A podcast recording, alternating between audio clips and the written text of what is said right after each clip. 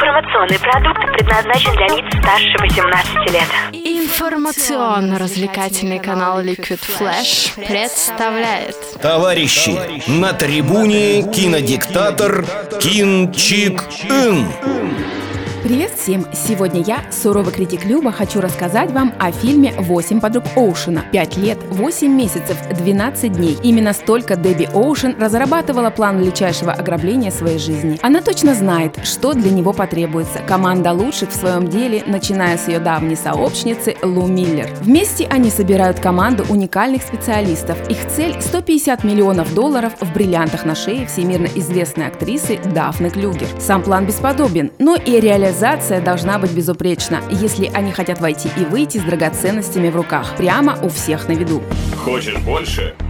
Нет, это не реклама ставок на спорт. Заходи на новое вещание .рф. Узнай больше о передачах Liquid Flash и вместе с нами войди в историю нового вещания. Новое вещание.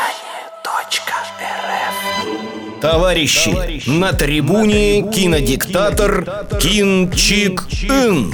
А теперь мое впечатление о фильме. Сценарий очень похож на первый фильм про Оушена, но вот в женской версии дерзкого ограбления глупостей предостаточно. Не буду рассказывать обо всех, но о главной обязательно скажу. Речь идет о бриллиантовом колье стоимостью 150 миллионов долларов. Его застежка была устроена так, что расстегнуть ее можно было только с помощью специального ключа. Это была отличная защита от воровства и потери во всех всяком случае, так думали те, кто охранял драгоценность. В процессе происходящего колье было украдено с очаровательной шейки актрисы, а затем найдено в бассейне как случайно потерянное. Не нужно быть супермозгом, чтобы понять, что само колье никак не могло расстегнуться. К моему сожалению, на этот факт никто не обратил внимания. Работая над составлением обзора, я поняла, чего мне не хватало весь фильм. Сильной мужской харизмы. Мужчины показаны никому не нужным рудиментом. Как презрительно говорит Дебби Оушен своей напарнице, мужчины, да зачем они нужны? В результате все мужские персонажи предстают или в униженном виде обслуги, грузчики, официанты,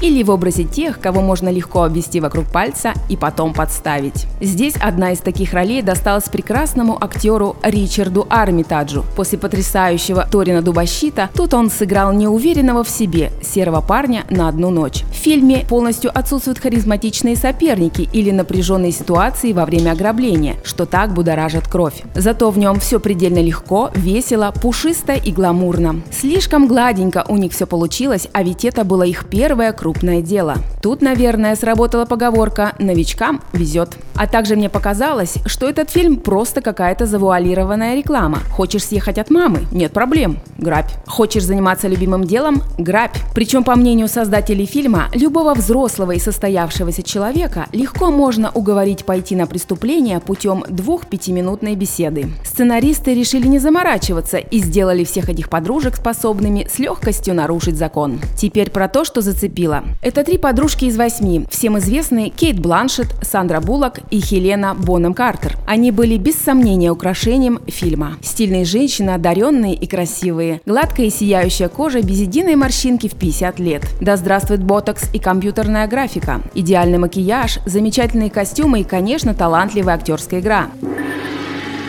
Кинчик Ин выносит вердикт. Единственный плюс этого фильма для меня – это то, что просмотр вдохновил на немедленный поход в магазин для покупки вечернего платья и шикарных туфель. Но даже после всего этого никто не заставит меня смотреть этот фильм еще раз. На этом все. С вами была суровый критик Люба. Пока. Все на синему!